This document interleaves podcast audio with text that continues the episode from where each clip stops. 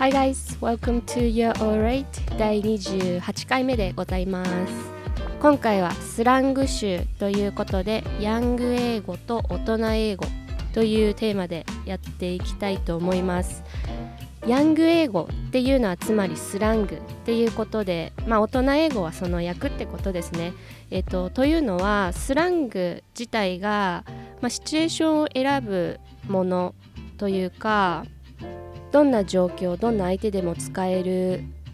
ものではない何ていうかこうすごいカジュアルな表現で、まあ、別にスラングは若い子だけが使うものっていうことじゃないんですけど、えっと、今回ピックアップしたものが、まあ、特に、えっと、ジェネレーション Z と言われる世代の子たちの間で流行ってるというか、まあ、広がってるっていう感じのスラングをピックアップしているのでもちろんそのジェネレーション Z じゃない世代の人たちも使いますが、まあ、場所と相手を選ぶし、まあ、よく使うのは若い世代の子たちが多いっていうことなのでヤング英語っていうくくりにしています。で大人英語の方は、まあ、シチュエーションとか相手を選ばないというかその話す内容はまた別なんですけどそのワード的には状況相手を選ばずにあまり失礼にあたることのない、えっと、表現の仕方っていう感じですね。ちなみにさっきジェネレーション Z って言ったんですけど皆さんこの世代ジェネレーションの分け方というか種類って言ったらいいんですかね。ご存知でしょうか？一応何年から何年の間に生まれた人はこのジェネレーションっていう風に言われるんですけど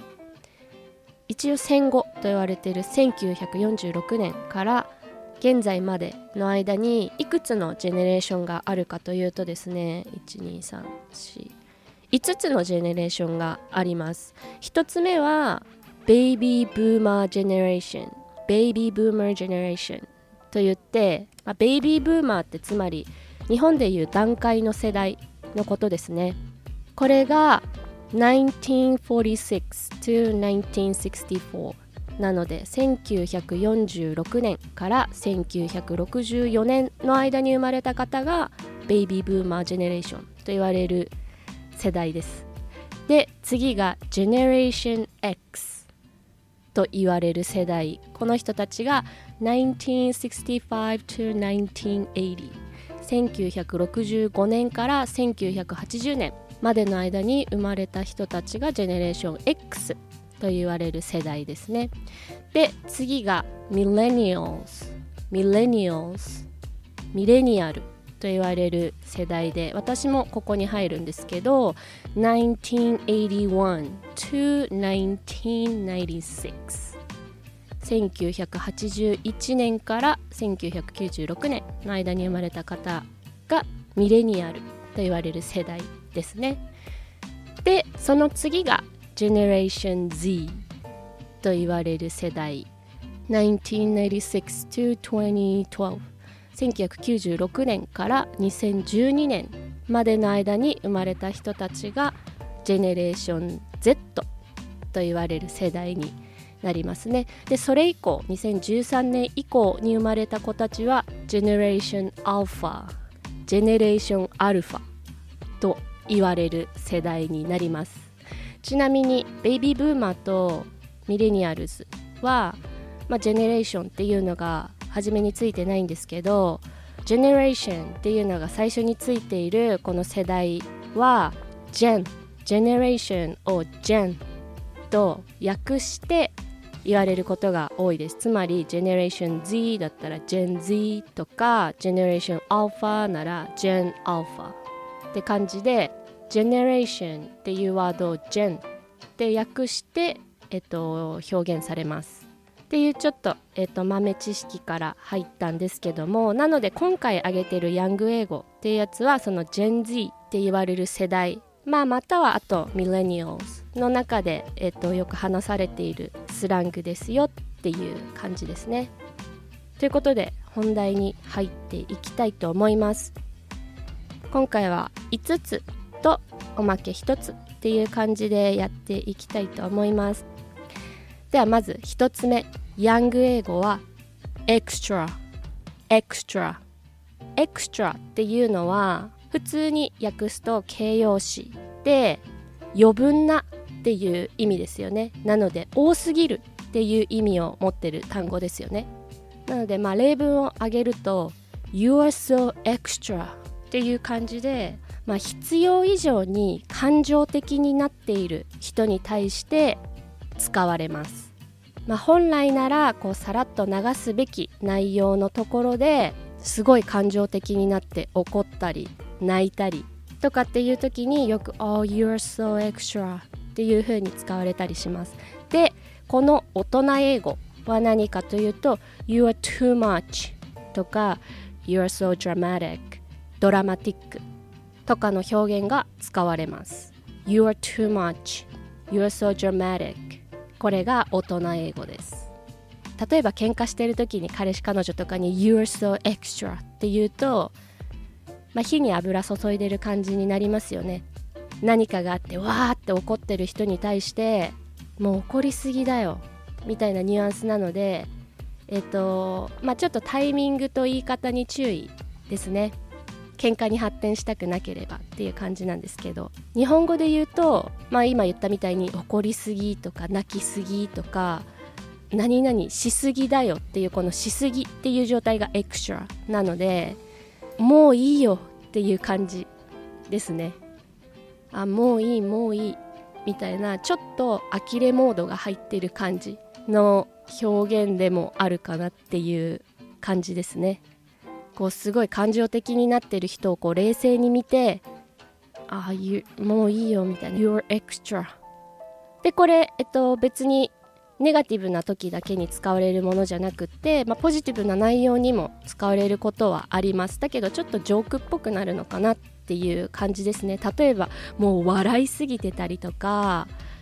もうすごいハッピーな時のリアクションがちょっと too much っていう時に You're so extra っていう感じでハッピーな時にも使われます。シンプルに too much っていう意味で使われたりするのでこうネガティブな内容に対しての方がちょっと多いかなっていう気はするんですけどそういう時だけじゃないですよっていう感じですね。では2つ目。ヤング英語が not gonna lie not gonna lie えっ、とこれは何か話をする時にちょっと興奮しながら話し始めることが多いかなっていう印象で not gonna lie っていうのは I am not gonna lie I'm not gonna lie っていう I am が、まあ、省略されて not gonna lie っていう感じで会話が始まる表現なんですけどつまり直訳すると嘘つかないよっていうことじゃないですか。それが、まあ、意味なんですけどよりこの後に言う内容を強調したい時とかに言いますね。ちょっと興奮しながらこんなことあったんだよ。とかこんなことがあってこういう風に感じたんだよ自分は。っていう感じで実はさっていう感じで話したい時に最初に使われるかなっていう感じですね。Not gonna lie 例文出すと Not gonna lie, this is the best pizza I've ever tried. Not gonna lie, this is the best pizza I've ever tried. っていうと、これ、嘘じゃなく、マジで今まで食べたピザの中で一番美味しいっていうのが今言った内容ですね。という感じで使われます。でこの not gonna lie っていうのは別に文章の最初じゃなくっても後でつけて使われることもあります。You're such a nice person not gonna lie. っていうと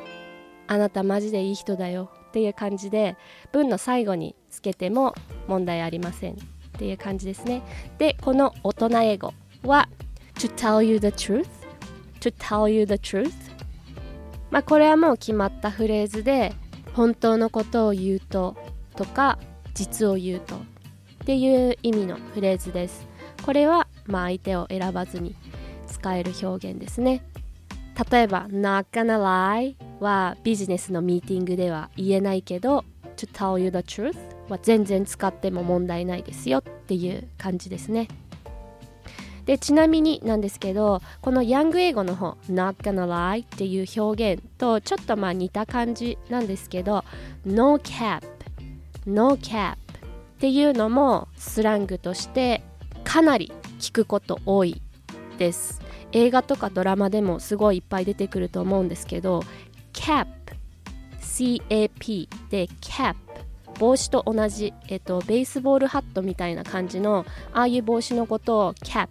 って言うんですけどなので絵文字で帽子のマークとかで表現されたりもするんですけど cap っていうのが lie 嘘っていう意味で使われます。これは動詞としても名詞としても使われる表現で no cap っていうと嘘じゃないよっていう感じで何か話す内容の最初にさっきみたいに No cap, this is the best pizza I've ever tried って感じで最初に No cap っていうと嘘じゃなくてマジでみたいな感じのニュアンスで使うことができます。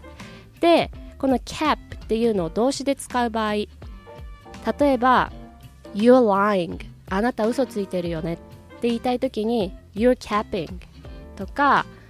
Stop lying 嘘つくのやめてよって言いたい時に stop capping っていう感じで動詞としても使われることがあります。まあ not gonna lie よりも no cap の方が聞くこと多いかもしれないですね。No cap ぜひ覚えておいてください。きっと聞くこといっぱいあると思います。で3つ目。これは Gen Z っていうよりももうちょっと上の世代の人たちも結構使ってる印象でこれは結構前から使われてた印象があるんですけど low key low key 例文を出すと I low key wanna stay home instead of going to the party. って言うとそのパーティーに行かないでちょっと家にいたい気分だなっていう感じであんまりこう自信を持ってというか大っぴらに言えないんだけど実はちょっとこうかなこうだなっていう感じで大人英語にすると I kind of want to stay home instead of going to the party. っていう感じで kind of と言い換えることができるシチュエーションが結構多いです。もしくはなんかちょっと言いづらい内容とか恥ずかしい内容を言う時にも low key 使われたりするんですよね。例えば I low key like that girl って言うと実はあの子ちょっと気になるんだよねみたいな、まあ、ちょっとチャラく聞こえるかもしれないんですけどこんな感じの使い方もありますね。っていうとまあ kind of もハマるんですけど secretly こう密かにっていう感じのニュアンスも含まれてますね。low key でこの low key 結構文章のどの部分に差し込むこともできて、まあ、それこそ本当 kind of と同じような使い方をするんですけど kind of とは言い換えられない場合の使い方で言うと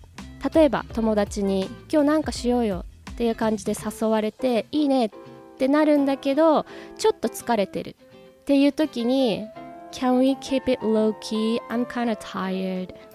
Can we keep it low key? I'm kind of tired today. っていう感じで Keep it low key?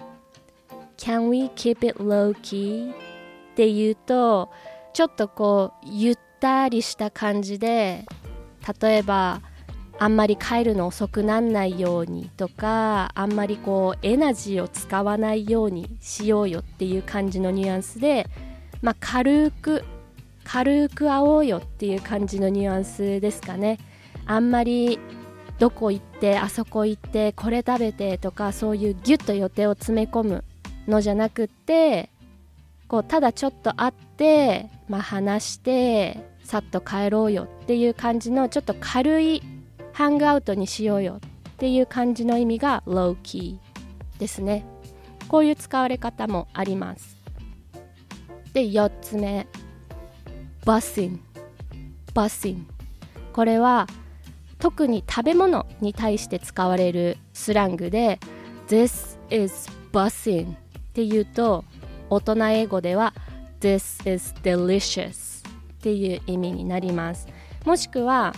食べ物に対して使われない場合も人によってはあると思うんですけど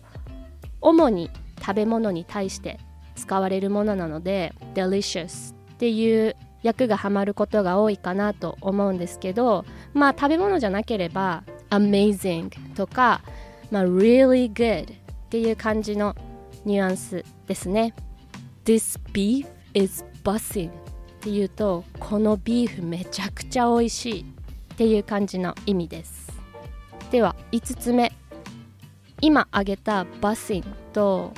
ちょっとニュアンスは似てるんですが食べ物に対してだけじゃなくってこう広くいいものに対して使われる表現が slap slap 動詞として使われます。例えば This outfit slaps っていうとこのアウトフィットめちゃくちゃいいねっていうことだし、まあ、さっきみたいに食べ物に対しても使われるんですけど例えば This burger slaps っていうとこのバーガーめちゃくちゃうまい。っていう感じで something slaps っていうとその something がめちゃくちゃいいねとかめちゃくちゃ面白いねとかめちゃくちゃ綺麗だねっていう感じの意味で使われます。slap 動詞の slap っていうのは、まあ、こうひっぱたくとかこうパチンって叩くっていう感じの意味の動詞なんですけどその何かがパチンって叩くっていうことではもちろんなくってでもそうやってこうパチンって叩かれて目が覚めるぐらいいいものだっていう風に言いたい時に slap が使われます。で大人英語だと amazing ですね。すごい細かいグラマーの話をすると slap が動詞で amazing が形容詞なので完全にこう置き換えるっていう感じではないんですけど This burger slaps って言いたい時は This burger is amazing っていう感じで言い換えることができます。もちろん amazing だけがハマるわけじゃなくてさっきの buzzing みたいに really good とか excellent とかすごくいいっていうものに対して使われるのが slap です。ということで5つヤング英語と前大人英語セットであげたんですけど最後におまけ1つあげたいなと思います。ヤング英語は totes totes これは TOTES でトートバッグとかのトートに S をつけた感じの発音で totes totes なんですけど大人英語は totally totally っていう全くとかとてもとか強調したい時に使われるのが totally っていう単語です。えっとスペルが TOTALLY 発音なんですけどえっと出身の場所とかによってアクセントが変わったりするのでちょっとこの発音ばらつきがあるんですけど真ん中の t をしっかり totally っていう感じで発音するのか totally っていう感じでこうちょっと濁るのかっていうのは結構話すのが早い人とか若い世代の人とかは totally っていう感じでこう t の音をあんまり発音しないことが多いですが totally totally っていう感じでちゃんとこう t が発音されることもアメリカ英語でもあるのでちょっと聞き取るときに totally totally ちょっとこの発音の聞き分けっていうんですかね。ちょっとこのワードに出会うことあったら聞いてみてちょっと注目してみてください。この真ん中の t の発音の仕方。音として、えっと、いろんな人の発音ぜひ聞いてみてください。っていう、まあ、大人英語だと totally totally でヤング英語だと totes totes っていう感じで訳されます。例文を挙げると This event totes laps. This event totes laps. っっていうとこのイベントマジで最高。っていう感じの意味になります。This event totes laps. 大人英語にすると This event is totally amazing. という感じになります。この最後の totes は完全に Gen Z スラングで結構新しいものなんじゃないかなっていう感じが私はあります。あんまり今まで聞いてこなかったので多分最近結構出てきたワードなんじゃないかなっていう感じですねあとはバッシンとスラップもそうで No cap も結構最近ですねで Not gonna lie も割と最近だとは思うんですけどちょっと前から使われてたかなっていう感覚があってエクストラも、えっと、他のものよりは結構前から使われてたかなっていう感じですね。で、ローキーに関しては結構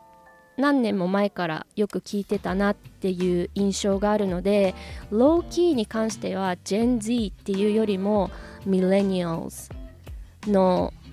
スラングかなっていう感じもあるんですけど、まあ、一応今回ここで今でも割と使われたりしてるのであげておきました。ということで今回5つプラス1つということでまあ一応6個ですねあげたんですけど最近出てきてるスラング、まあ、結構まだまだあるのでまたこれからもこうエピソードの中で触れていけたらいいかなと思っております。では最後、まあ、おさらいということで今回やったワードもう一度発音して終わりにしたいと思います。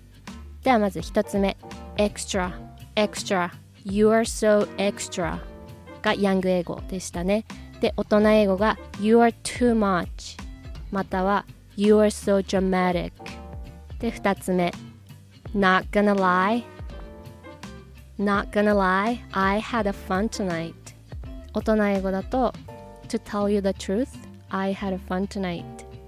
えっと1個ここでちょっと注意なんですけど今言った内容 Not gonna lie, I had fun tonight もしくは To tell you the truth, I had fun tonight っていうとえっとニュアンス的にマジで嘘じゃなく今日楽しかった。で訳すとこんな感じになるんですけどえっとなのでこう最初から今日は楽しくなるぞって思って言ってる感じしないですよね。なんかあんまり期待してなかったんだけどあれ？来てみたら今日すごい楽しかったな。っていう感じのニュアンスに聞こえますよね。Not gonna lie, I had fun tonight. で実はあんまり期待してなかったんだけど実際めちゃくちゃ楽しかったみたいな感じのニュアンスでなのでこうマジでとか嘘じゃないよっていうニュアンスもちろんあるんですけどそこにはこう意外性とか、まあ、期待してなかったんだけどっていう感じのニュアンスが含まれている場合もシチュエーションによってはあります。であとこの Not gonna lie と一緒に挙げた No cap No cap You're capping とか Stop capping という感じで動詞として cap 使われることもあります。で3つ目 Low key Low key I low key wanna see you tonight 大人英語だと I kind of want to see you tonight I kind of wanna see you tonight 今日あなたに会いたいなみたいなこう実は密かにとかちょっと恥ずかしい内容とか言いづらい内容を言う時にも使われます low key で4つ目 bussing bussing This ramen is bussing This ramen is bussing で大人英語が This ramen is delicious This ramen is delicious で5つ目最後が slap slap It slaps っていうと大人英語だと It's amazing It's amazing 動詞として使われます slap It slaps で最後おまけとしてあげたのが totes totes 大人英語だと totally totally この totally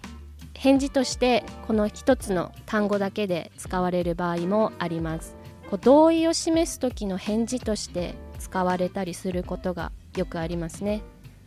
例えばなんか靴とかを見てこれ可愛くないって言った時に totally って返事で言うとそうだねみたいな感じでこれが大人英語ですね。totally でヤング英語が totes totes でした。ということで今回、まあ、スラング集ですね。ヤング英語と大人英語ということで結構新しめの Gen Z っていう世代が割と使っているスラングを主に挙げてみました。で、まあ、さっきも言ったようにまだまだこう触れられてないスラングあるのでこれからもこうちょくちょくエピソードの中でこうやって取り上げていきたいなと思っております。それでは今回以上でございます。また1週間後です。ありがとうございました。Have a good one